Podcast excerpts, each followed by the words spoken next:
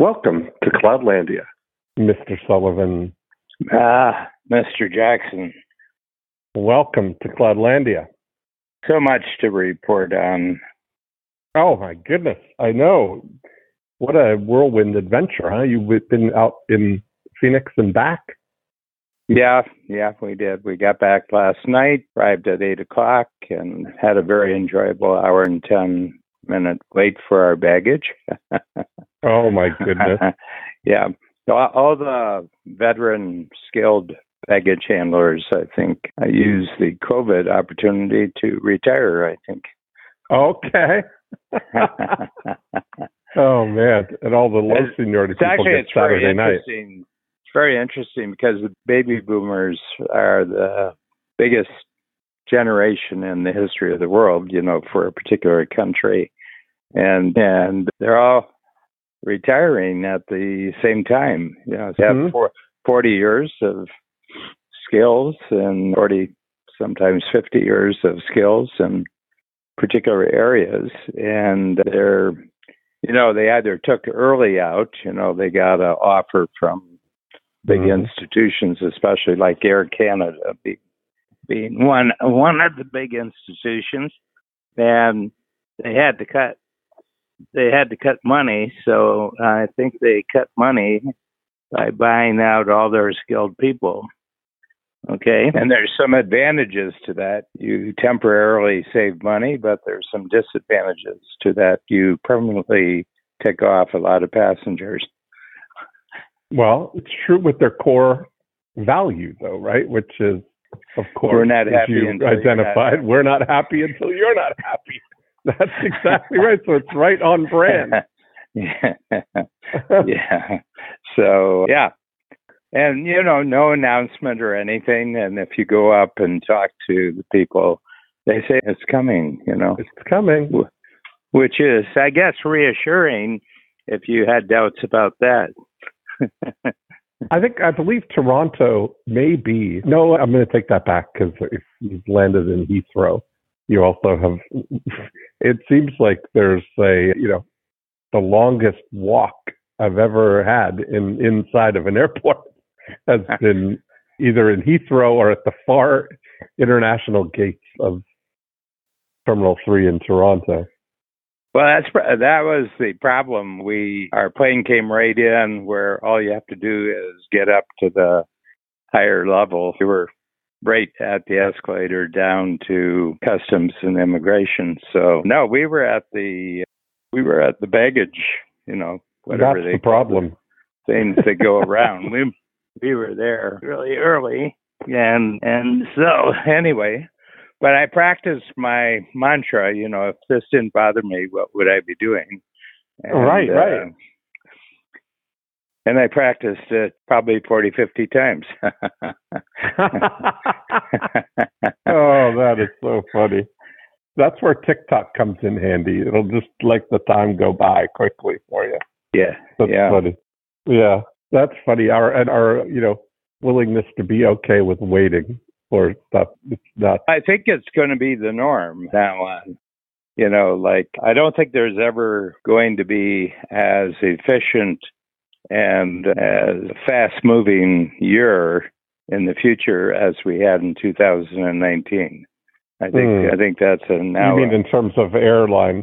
Do you know when I was traveling the last year that Joe and I were doing Joe Stumpf, when we were doing the big real estate seminars, was doing a big event every month. So we are traveling somewhere. I really honed the friction free travel program system down to as good as you could get it without taking the next step to private flight, private travel. Mm-hmm. And I would have, because of that was one of the things that I hated was the uncertainty of waiting for your bags, especially when you're coming home.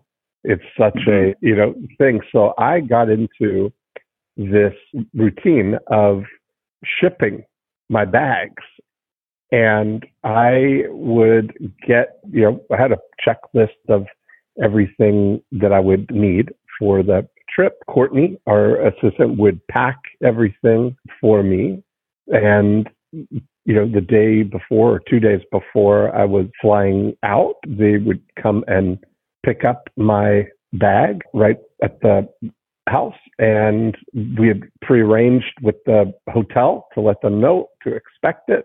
So it always arrive a day before I did. And when I would go to the airport, I had arranged, I would either, you know, valet park at the Hyatt Hotel, which was attached to the airport in Orlando, mm-hmm. just go up the elevator. I had the clear pass at the time, which was new to be able mm-hmm. to skip the security line and go right to the lounge and then get right on the plane, walk off, get in a prearranged limo and go to the mm. hotel.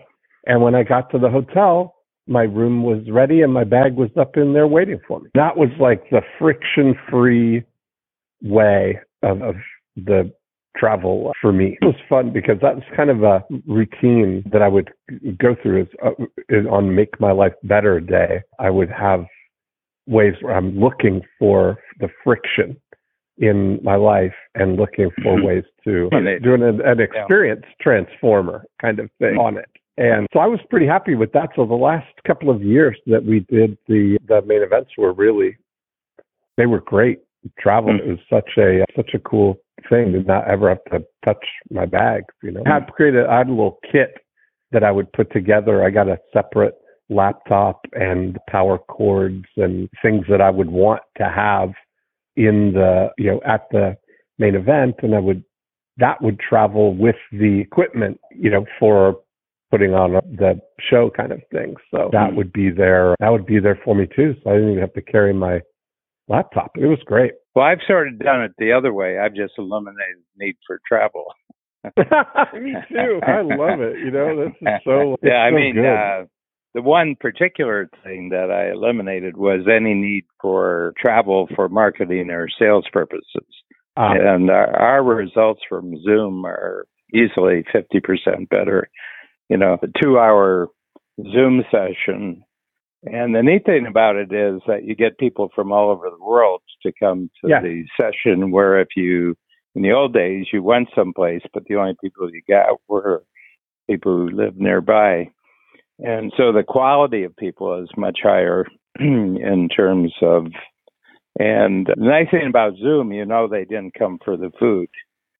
Well, you know, that's so true. You know, a couple of minutes before we got on the podcast, one of my clients and friends, Jose Camacho, he texted me and said, Dean, I'm starting Strategic Coach Virtual in November. And that was, you know, he's a guy, he lives in Miami, but travels often to his family is from Colombia. And mm. they, so he's travels back and forth. But he's got young kids and, you know, running a business and going back and forth and all that stuff. So being able to do it virtual is, was an option for him. But that was, I thought that was funny that you mentioned that because that was his, that was his text. Good morning, Dean. I'm starting virtual coach in November. Thanks to you.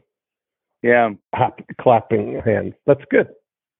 Yeah, I mean, uh, we go to London, like uh, we we have the London trip, but it's mainly to see our team. You know, they yeah. During the COVID years, uh, there was no going back and forth, mm-hmm. and so we went. You know, we spent, and then we had the day where I did a mini workshop, two three hours in the morning for all clients, and mm-hmm. then mm-hmm. in the afternoon I did it for let me see, if I got the order right there.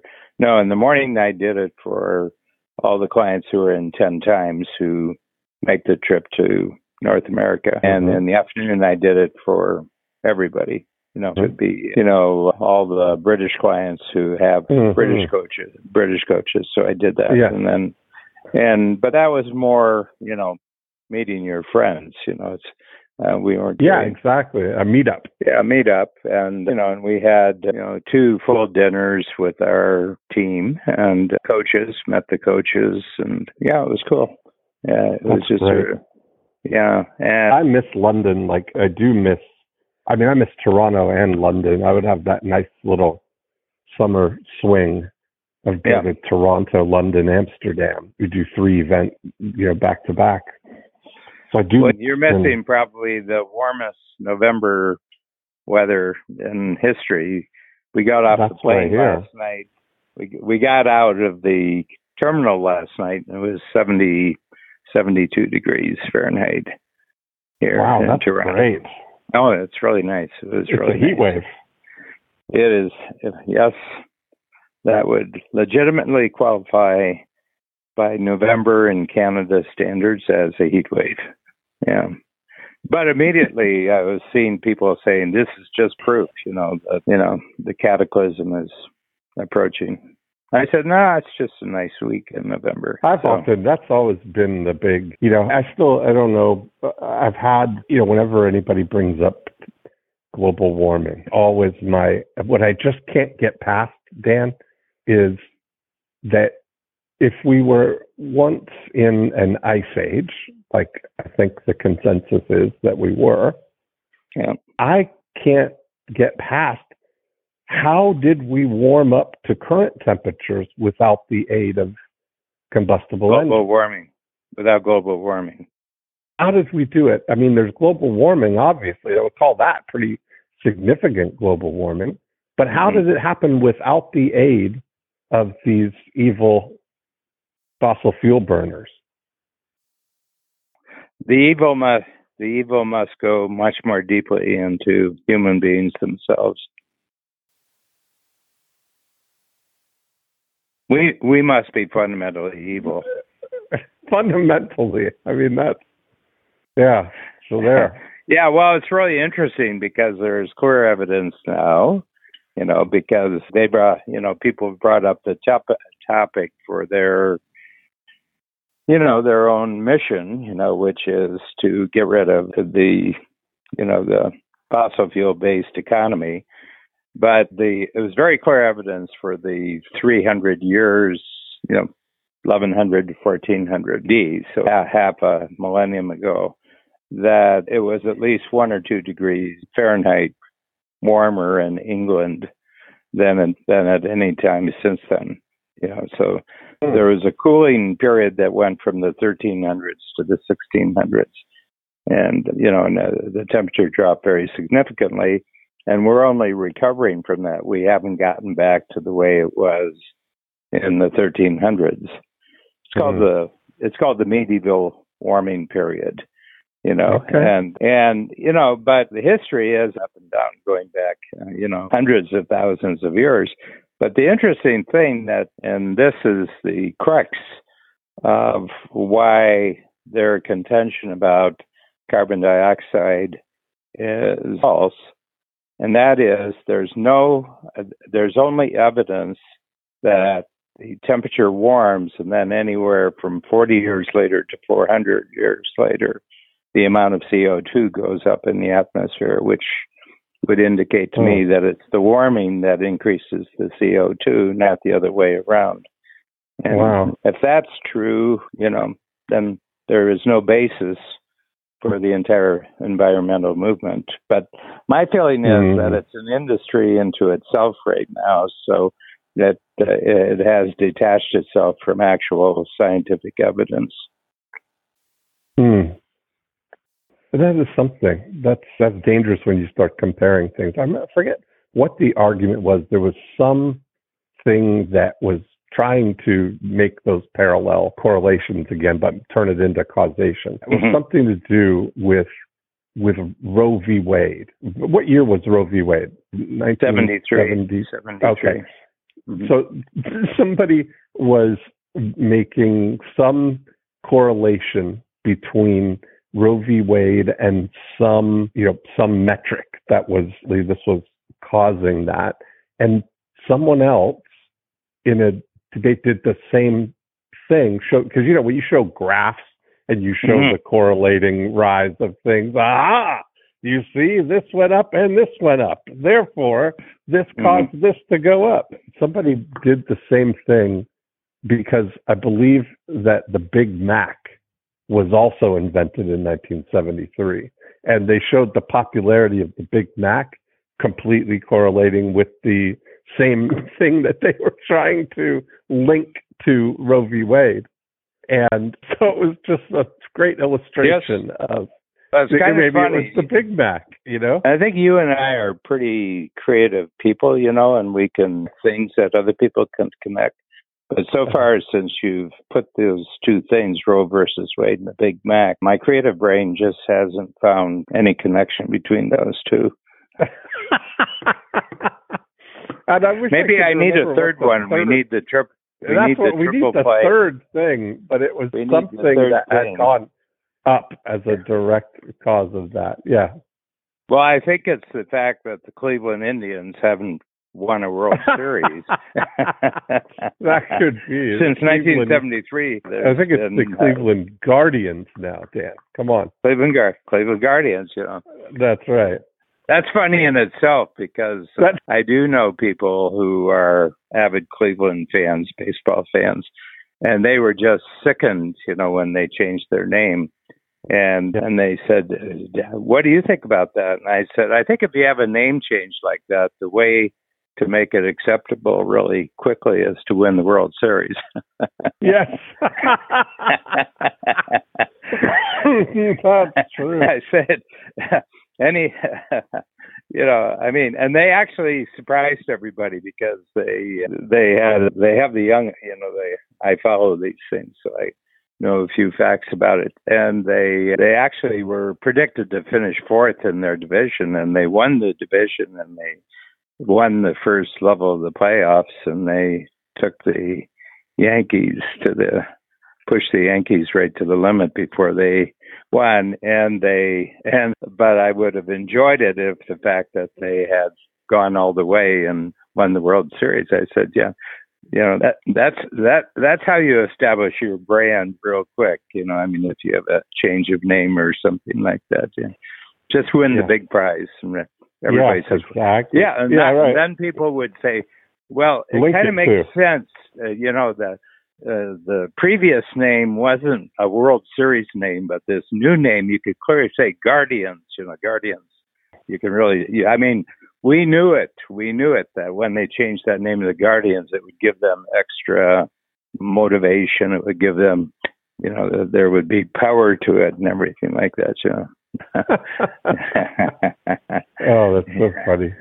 yeah. So, what were the the highlights of your trip? Were you down just for, for just the for, event? yeah, Mhm. uh, we you know we went down for a couple of days just to chill out. You know, we were there Mhm. on Monday and Tuesday, Monday, Tuesday, and Wednesday. And, you know, we you know we went out to dinner with friends that we know there, and our team came down. So we had three to three team members for the booth. Mhm. So they they came down and we had lunch. And uh, Jeff Madoff was down doing interviews and videos. And so we went one of the evenings we went out to dinner with him and caught up on the progress with his play. So they have a firm date now in June of next year in Chicago for 12 weeks. And Wow, very exciting. yeah. Now, and this is the Chicago's the jumping off point. I mean, if you do really well in Chicago, then New York is next. Take it on the road. Yeah. Um, yeah. Well, the New York, you'd really want New York, and uh, Yes. and or London. And London is incredibly cheap right now because just uh, and during nor- you know like normal times. That's a funny word, but let's say five years ago, if you took an American play and put it on in London, the costs are about half as compared to New York. But Hmm. now the dollar, I mean, the, the pound is below the dollar. Some days during the week, the, uh, you know, I've seen the pound go Is down to right? 90 98 Wow. cents, you know. I didn't Yeah. realize that. Wow. Yeah, yeah. Well, it's basically the same as the Canadian dollar because we're getting. I think on Friday we got a dollar thirty-eight with our American dollars here. You know, so I think that the, I think there's not much difference between what the exchange rate was between the pound and the Canadian dollar. I think they both decreased. You know, hmm. about, about the same amount. Gotcha.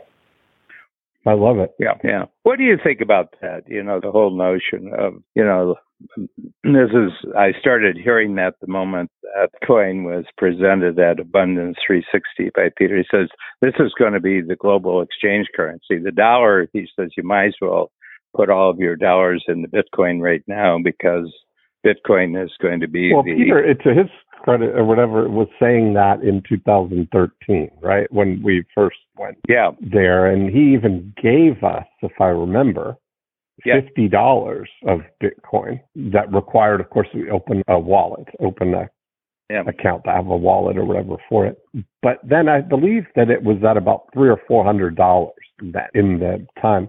But when you talk about the as we're you know in the middle of this full migration to Cloudlandia as the Mhm. one world order kind of thing, that's really where we're at. Is that Cloudlandia is what the one world order is, and uh, these individual currencies seem you know, it seems a little outdated in a lot of ways, right? Like to be able to, and I think that we're looking of of these, right? Like a regional, uh, the euro, for example, and I think, boy, it's just gonna make sense when everything is all one unit. You know, why would you say that it why would you well, say from, I mean, essentially it is anyway right now. Well that's what the reserve currency means that you have a currency what the dollar is. Yeah, yeah. Well, I've studied this because I got interested in the claims. And uh, first of all, it, it has to be backed up by an economy. I mean, I'm just defining what the reserve currency is here, you know. And but essentially, it's fungible. It's the most fungible value on the planet.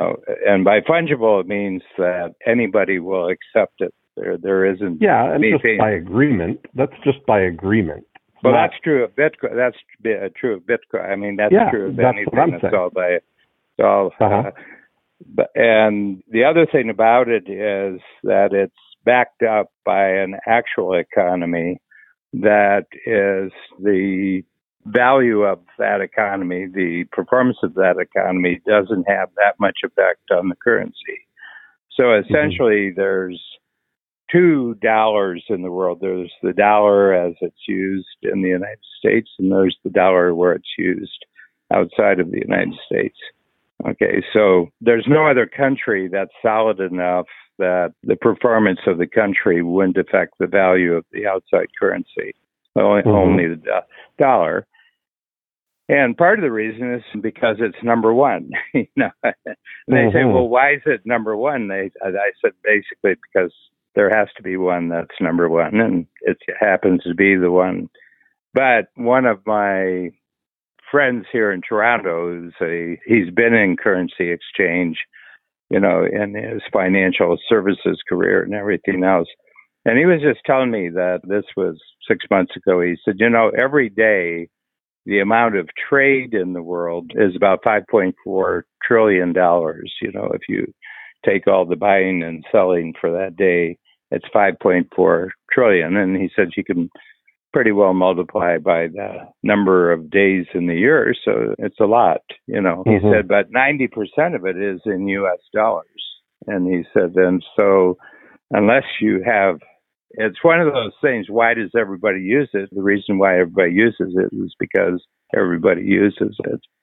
And it's going to be it's going to be tough to overcome too. It's going to be like yeah, well, it's like English. People say, "Well, Yeah. why is English the global language?" And they said, "Well, because everybody uses it." But why does everybody use it? Uh, Mhm. basically, because everybody uses it. So the thing is that all the value of the in the and where we are in 2022, you know, and we're just at the very early stages of the virtual world. I mean, yeah, you know, Cloudlandia I mean, in the infancy, right? yeah, I mean, basically the beginning of the internet in the 90s, you know, that would be the, I would Uh, say the beginning like the yeah. But I Yeah. think that the 2007 when the iPhone was born would have been Yeah. the Mayflower yeah. arriving. You know, the Mayflower Well, arriving. Uh, in Well, Plymouth. it was yeah. almost like you had world maps then because Yeah. you could key everything to GPS.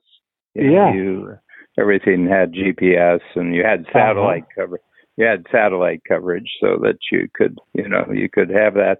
But the thing is that the virtual world is valuable, but there's actually no value in it. Okay, there, I mean, I know they're talking about the metaverse and people buying property and Second Life and everything else, but that's just play money. You know, people create their little kingdom in that. It's yeah. it's not really translatable in the money world. So I think we'd have to go be, you know, we'd have to be in the future 40, 50 years because all the,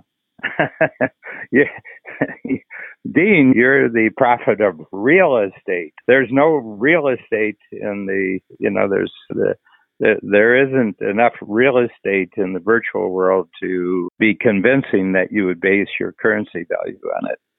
Right. Yeah, that hybrid. I mean, it's certainly it's almost like a, a dilution or a multiplier, depending on which way you look at it. I heard might have been Joe Rogan was talking his podcast about VR and you know the uh, the virtual rooms kind of thing where it's not with the headpiece but more like the holodeck in in mm-hmm. Star Trek kind of thing that you can experience that for US in the ring like uh, uh, on the you know in, in, the corner of the ring watching and experiencing the fight there from a, a 3D camera on one of the corner posts of the of the ring and mm-hmm. that they have other outposts like you can sit in the crowd you can sit on the you toggle switch to, to the view of being right there in the ring.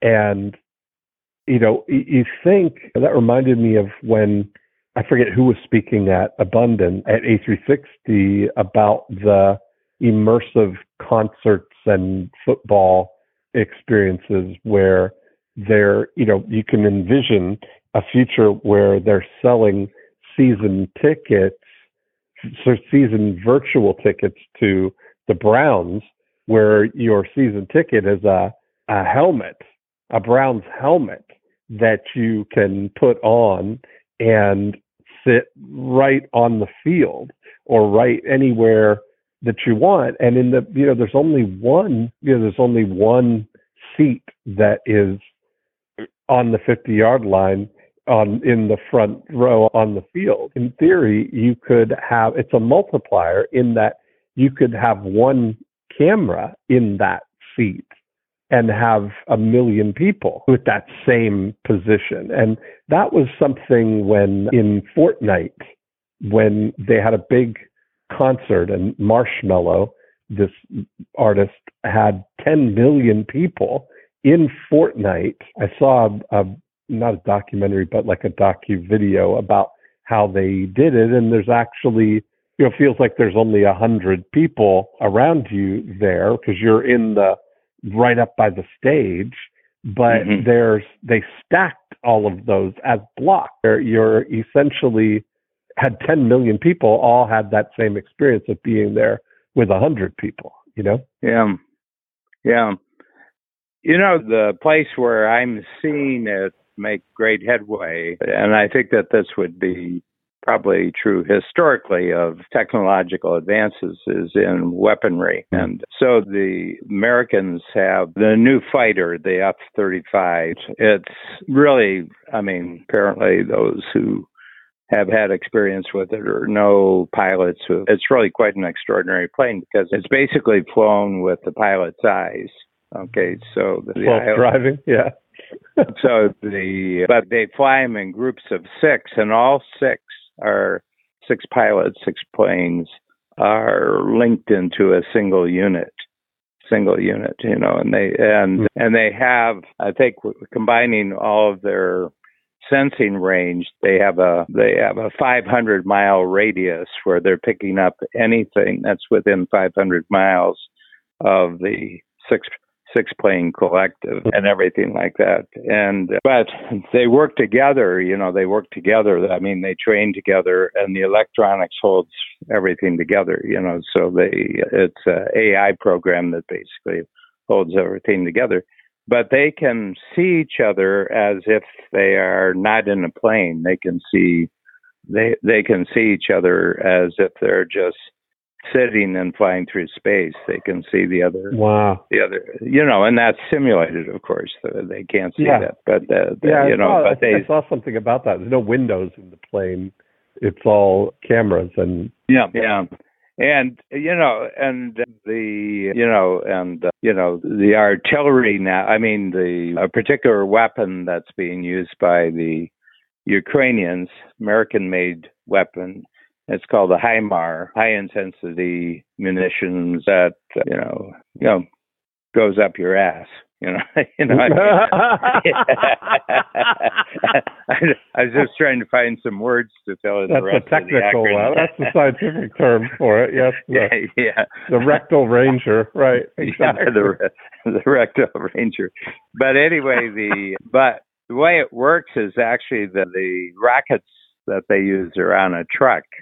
Okay, so it's like you know uh, it'd be like a really big garbage truck, you know, where or a cement truck, where they can rotate the rockets up, you know, and circle the rockets, but it's all a unit on the back. And uh, so that's one component is the truck. And then they have three leaders. They have a driver and they have somebody who's just, you know, watching the terrain. And the third person is the rocket launcher and he's in the middle. But there's a American AWAC plane flying 200 miles outside of combat territory. So they're not in Ukraine, they're not in Russia. They're just flying on the Black Sea. And they have AI programs that can sense the the uh, cell phone numbers of Russian officers.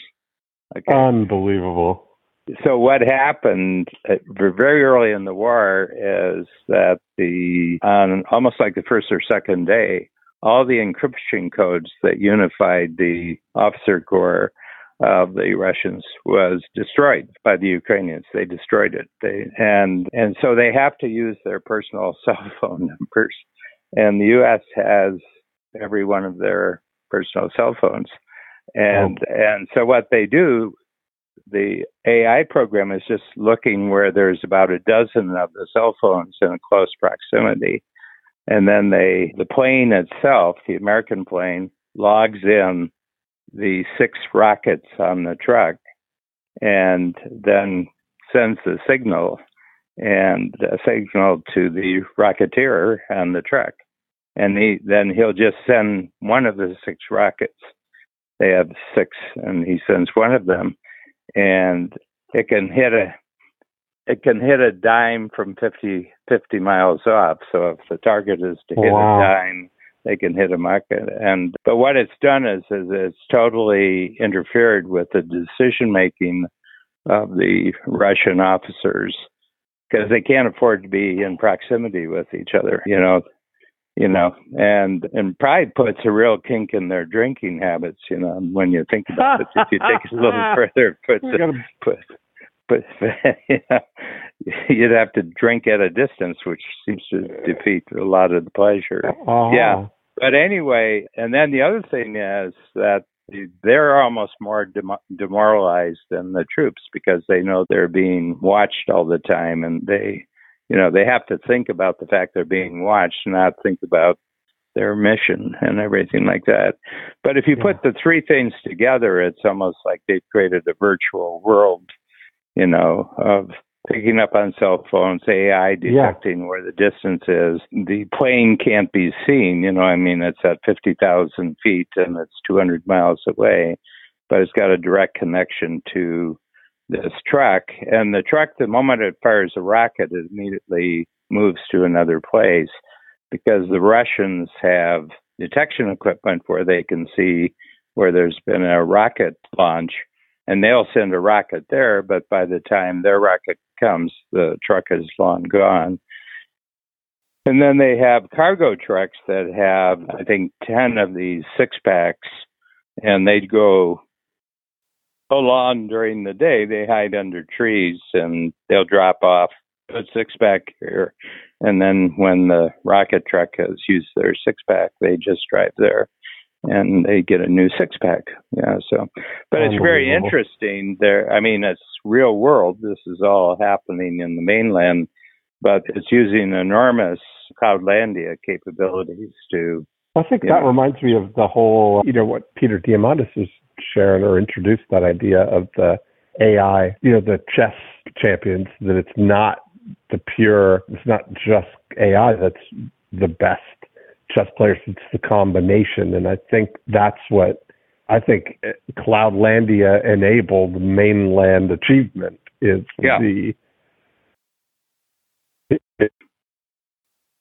Well, the the chess AI can create new moves that have never been done before. Right. Yeah. It doesn't have intuition. Yeah, and that's what humans can put together new chess moves. You know, I mean, using that metaphorically. I mean, the yeah, the what they're doing in the Ukraine is a new chess move. You know, yeah. that hadn't been done before. It constantly and, amazes me this that that kind of thinking even that leads to that. You know. Yeah. That yeah. was my little book, my last little book. You are not a computer, but it's really. I haven't uh, read it yet. I got it just last week, right before yeah. we did our our workshop. virtual workshop. Yeah. So it's on my on my list here. Yeah, yeah, and the big thing is that it's a bit like the trick that they tried to do with global warming that basically there's a correlation between CO2 increases and global warming. And they said, therefore, global warming uh, is triggered by increases of CO2, which is mm-hmm. increased by, you know, which is increased by human activity on the planet. You know, even though car farts are way a way bigger issue. yes, exactly. oh, that's you know, so funny. Yeah, I mean, you gotta. I mean, you, you you got you really got to zero in on the cow farts here if you really uh huh. That's talk good. About CO two. That's methane. That's not even yeah. CO two. That's methane. But anyway, so that what they get you locked in, they get you locked in. Oh yes, CO2 global warming, CO2 global warming.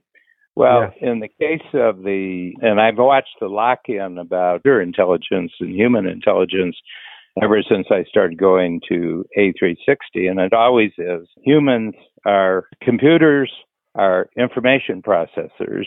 Humans are information processors.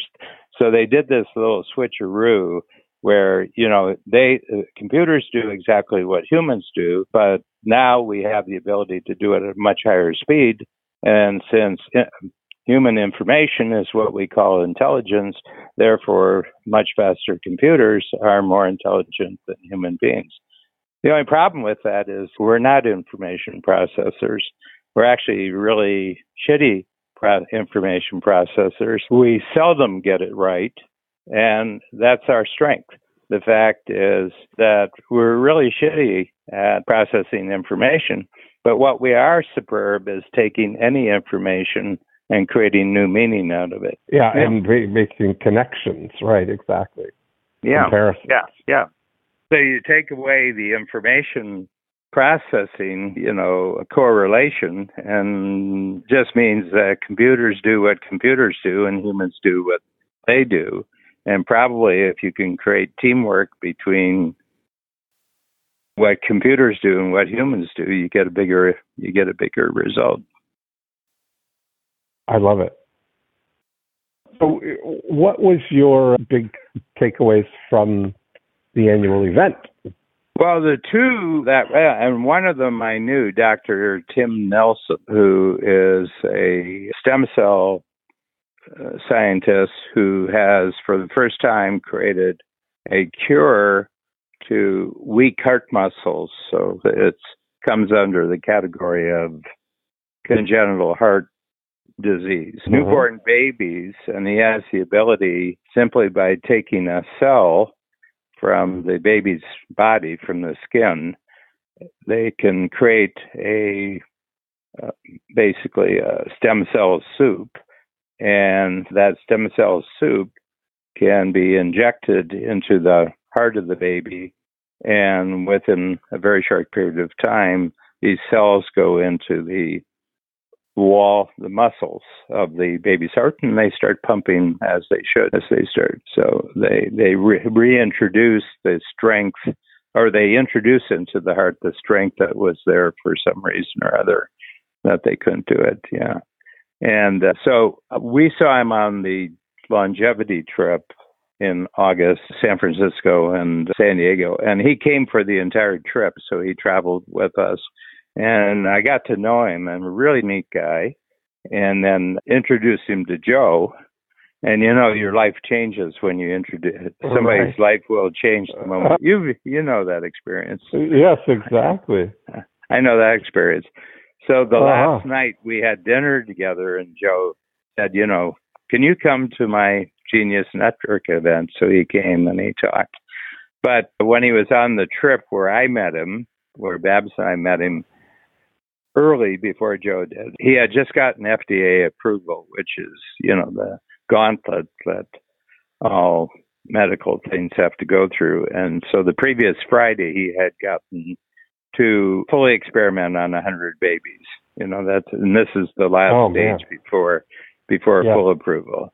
And, and, and then he's been inventive for 20 years. He's in the Mayo Clinic, the system, and he's created lots of things. And so they had co-joint IP, but Mayo gave him all his IP back on Monday. So got FDA approval on Friday, and the following Monday he got Mayo gave him all his stuff back with the agreement that royalties that he receives for his IP, three percent of it goes to them. So I think it's you know Wow. I think it's smart on their part, and I, you know, I hmm. think they're going to get well rewarded for it. So I talked to him about it. I said, you know, and he's got a really neat thing, and I'm not going to use the name here because I recommended that he put it in for IP. But he has a name, and it's a new way of thinking about innovation in medical science. I mean, what he's doing is brand new from a medical standpoint, but his mm-hmm. concept mm-hmm. about what he's doing is equally transforming. And mm-hmm. I said, "You're you, what you've done is that you're creating a whole new approach to medical science and healthcare, just in the way that you've gone about this." And then I introduced him to Keegan Caldwell, and uh, Keegan is going to capture all this innovation for him, you know. So oh, anyway, but then he said, "Well, I want to come into your program," and he says, "I've talked to a whole bunch of people here, and they want." And I said, "You're a nonprofit," and he said, "Yeah, our main company is main profit." And I says, "You know, I won't even allow those two words to be said in the strategic." Uh-huh, right, right, right. Nonprofit. I mean, I'm sorry. I've had two near-death experiences with nonprofits. You know, I, I don't. you may have heard of it. It's called bankruptcy. So yeah. And, uh, I said, no, I, I don't. It's like retire. It's like retirement. I don't allow anyone to talk no.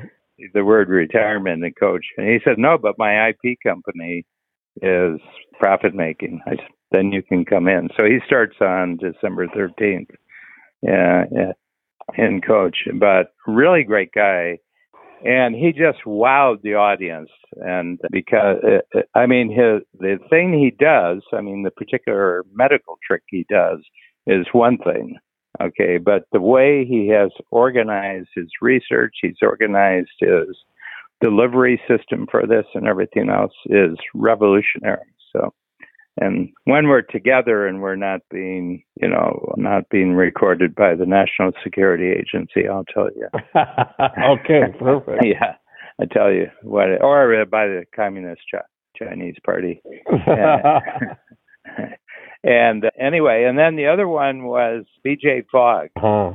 BJ Fogg had this great little software that he's created where you create who your networks, your social networks are. Yes. And, you know, and I'm sure these things exist somewhere, but he's got a particular philosophy that goes along with which is great. So uh, he asked if anybody wants to collaborate with him and applying to them. So I told him I'd be happy to do it with our free zone.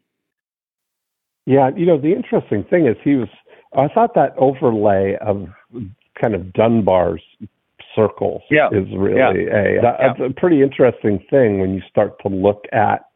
It was only when he showed the comparison of maps that are three different what do you call them charts, scraps, maps. Yeah, yeah. Uh, that you could start to recognize some.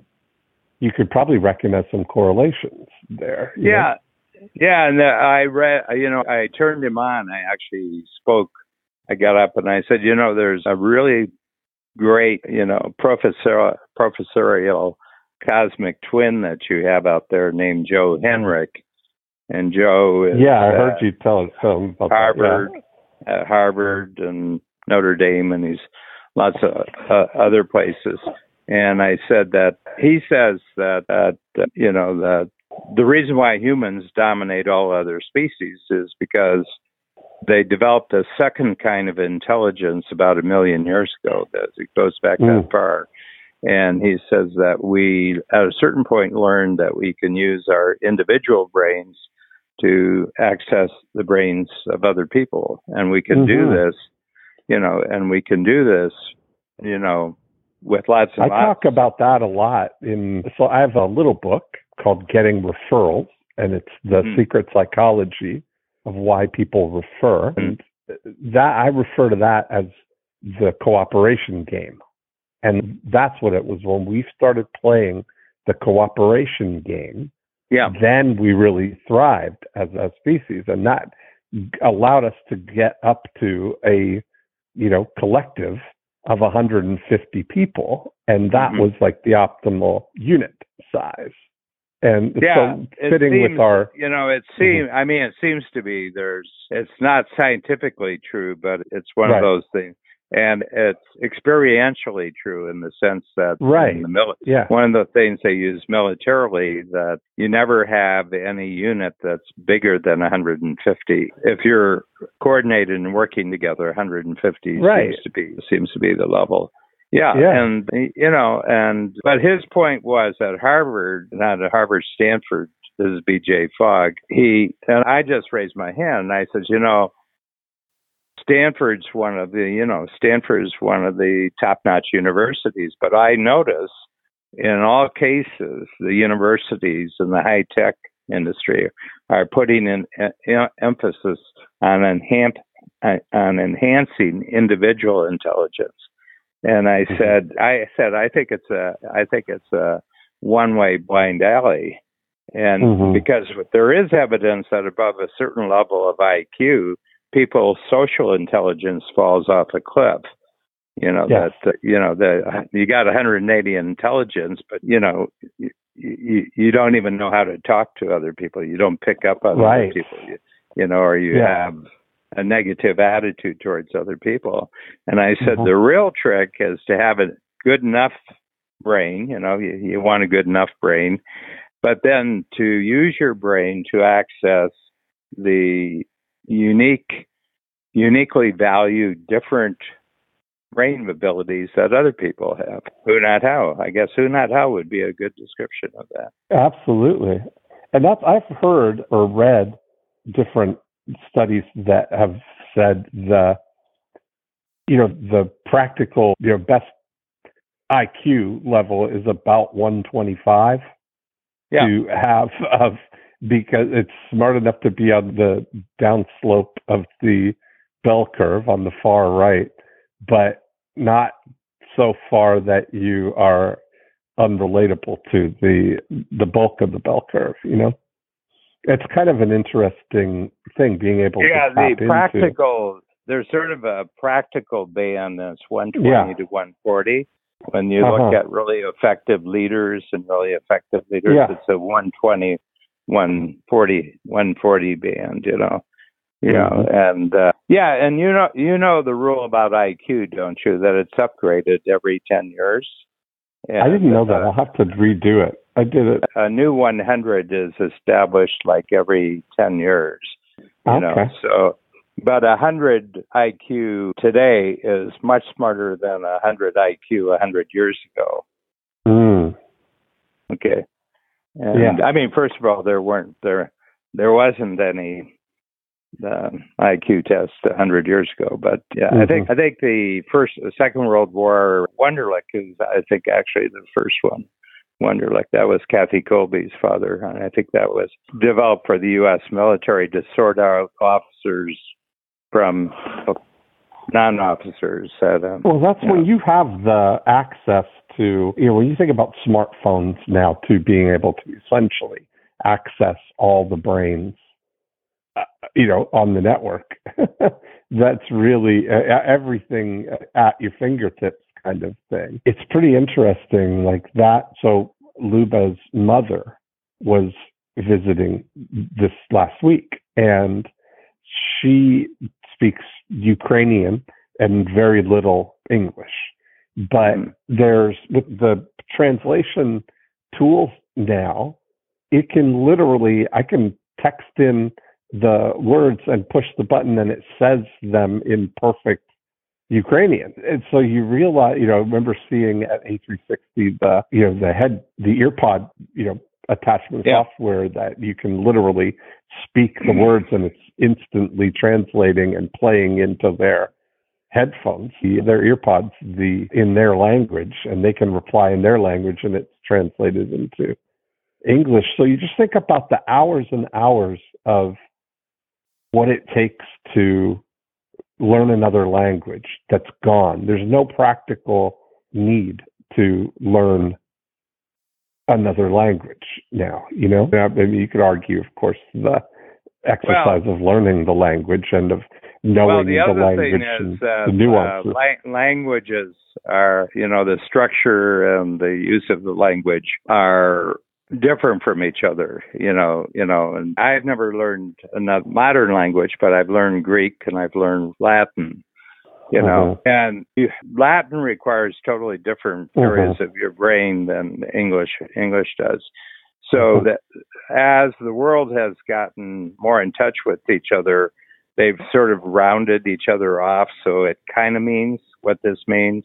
You know, it's I mean, you get the gist of it, but it's not exactly that. That the emotions that are attached to the words are different and everything else. And one of the worries is that English is so dominant that everybody's learning.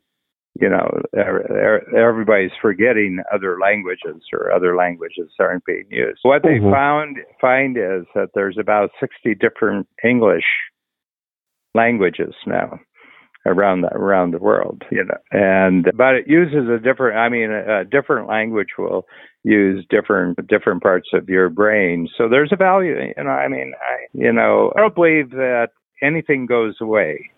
You know, and uh, you know, so there will be. You know, we started off the hour today talking about you know virtual currency or cryptocurrency. Mm-hmm.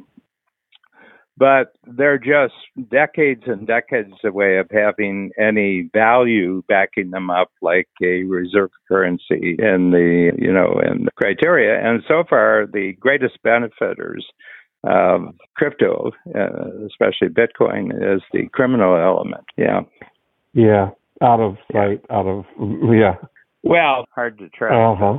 thing, uh-huh. but if it's going to become real, it has to be absolutely trackable you know right. so you know so but the other thing about it is that there's only one currency on the planet because when you say well let's look at canada has a currency and i says yes but its value is determined in another currency in other words how what's the canadian yeah. dollar worth well it's determined by so the essentially there's only one currency and everything's a speculative investment compared to the main currency.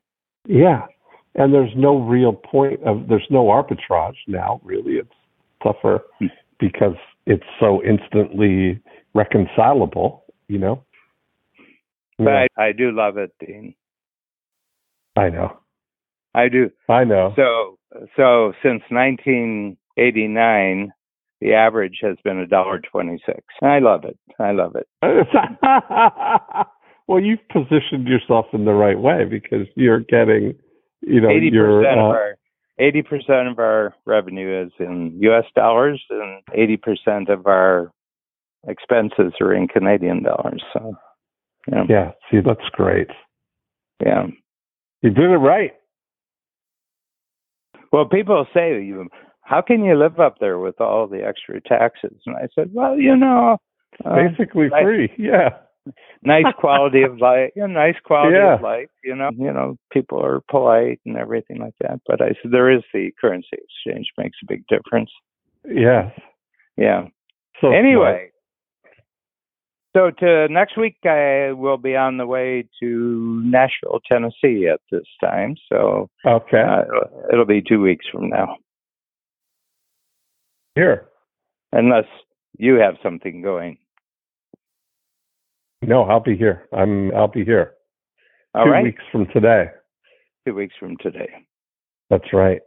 Big breakthroughs that succeed us here. Big breakthroughs in the imagine if you applied yourself technology. Yeah. So look Yeah. something to look forward to there. Yeah, but I'm no closer to respecting authority. Right. Exactly. Nor should you be. All right. okay, Dan. I'll talk to you soon. Okay. Bye.